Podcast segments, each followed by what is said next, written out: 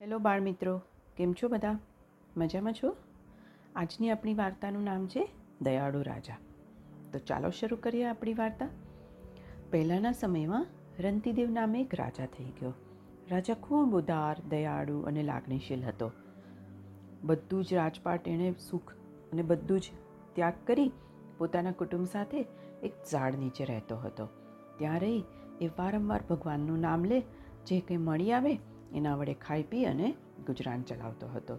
કોઈ માગનાર આવી ચડે તો એના ભાગનું પણ એ પહેલાં એમને આપી દેતા હતા. એમ બીજાનું ભલું કરવા જતાં કોઈક વાર એમને દિવસોના દિવસો સુધી ભૂખ્યા અન્ન પાણી વિના ચલાવી લેવું પડતું હતું. હવે એકવાર આવી રીતે ખાધા પીધા વગર રાજાને અડતાલીસ દિવસ થઈ ગયા. અડતાલીસ એટલે કે ફોર્ટી એટ દિવસ.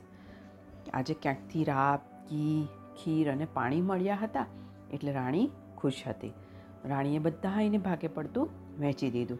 પણ રાજા જેવો કોળીઓ ભરવા જાય છે, ત્યાં જ એક ગરીબ બ્રાહ્મણે આવી ને કહ્યું કે, રાજા, હું બી ઘણા દિવસથી ભૂખ્યો છું, મને પણ કંઈક ખાવા આપો ને. અને તરત રાજાએ એને માનથી પોતાની બાજુમાં બેસાડ્યો અને પોતાનો જમવાનો ભાગ એને આપી દીધો.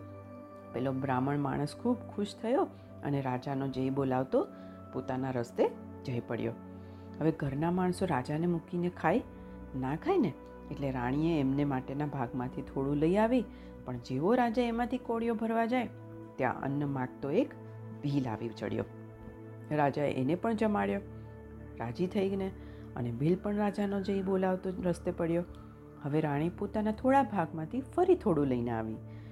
રાજા જેવું જમવાનું શરૂ કરવા ગયો, ત્યાં જ એક માણસ કૂતરાના ટોળા સાથે ત્યાં આવી પહોંચ્યો અને બોલ્યો કે, રાજા, દયા કરો ને. મારા કૂતરા અને હું બંને ભૂખે મરી જઈએ છીએ. અને તરત જ રાજાએ પોતાની પાસે જે હતું એમાંથી એણે આપી દીધું અને ઘરમાં જે કંઈ હતું એ લાવી રાણીએ પણ ભૂખ્યા કૂતરાઓને ખવડાવ્યો. પેલો માણસ તો રાજી રાજીના રેડ થઈ ગયો અને રાજાનો જય બોલાવતો કૂતરાને લઈને પોતાના રસ્તે જવા લાગ્યો. હવે ઘરમાં ફક્ત પીવા માટે પાણી જ રહ્યું અને એ પણ પીવા જતા હતા. ત્યાં એક તરસ્યા ચંડાળે આવી અને રાજાને કીધું કે, રાજા, મને પાણી આપશો? હું તરશે મરી જાઉં છું. અને રાજાએ તરત જ પાણી પી, પીવડાવી દીધું. ચંડાળ પણ રાજાનો જીવ બોલાવતો જતો રહ્યો. રાણી કહે, હવે શું કરીશું રાજા? તો રાજા કહે, રાણી, આ તો આપણો રોજનો અનુભવ છે. એમાં દુઃખ શાનું? આ બધાએ ખાધું પીધું? તે આપણે જ ખાધું પીધું છે ને? રાણી કહે, પણ સ્વામી, આમ કેટલા દિવસ ટકી શકાશે? તો રાજા કહે છે, કે એની ચિંતા આપણે શા માટે કરવાની? બીજાના જીવને શાંતિ કરવી એ જ આપણો સાચો આનંદ છે. તું ચિંતા ના કરીશ. ભગવાન છે ને? રાજા રાણી આમ વાતો કરતા હતા અને પોતાનું જીવન પસાર કરતા હતા. ત્યાં પહેલાં ચાર જણ ફરી પાછા આવ્યા. હવે ઝાડ પાસે આવ્યા, ત્યાં એક અચરજ થયો. રાજા રાણી જુએ છે તો હવે એ પલટાઈને દેવનું નવું રૂપ લઈ રહ્યા છે અને ખરેખર એ ચારે જણા બીજું કોઈ નહીં, પણ સ્વર્ગલોકમાંથી ઉતરેલા દેવ જ હતા. અને રાજાની પરીક્ષા લેવા માટે એ રૂપ બદલીને એમની પાસે આવ્યા હતા. હવે રાજા રાણી તો તરત જ એમને દેવ તરીકે જોઈ અને પગે લાગ્યા. દેવોએ કીધું કે, તમારી ભલાઈથી અમે તમારા ઉપર રાજી થઈ ગયા છીએ. તમારે જે જોઈએ તે માગો. કહો શું આપીશું?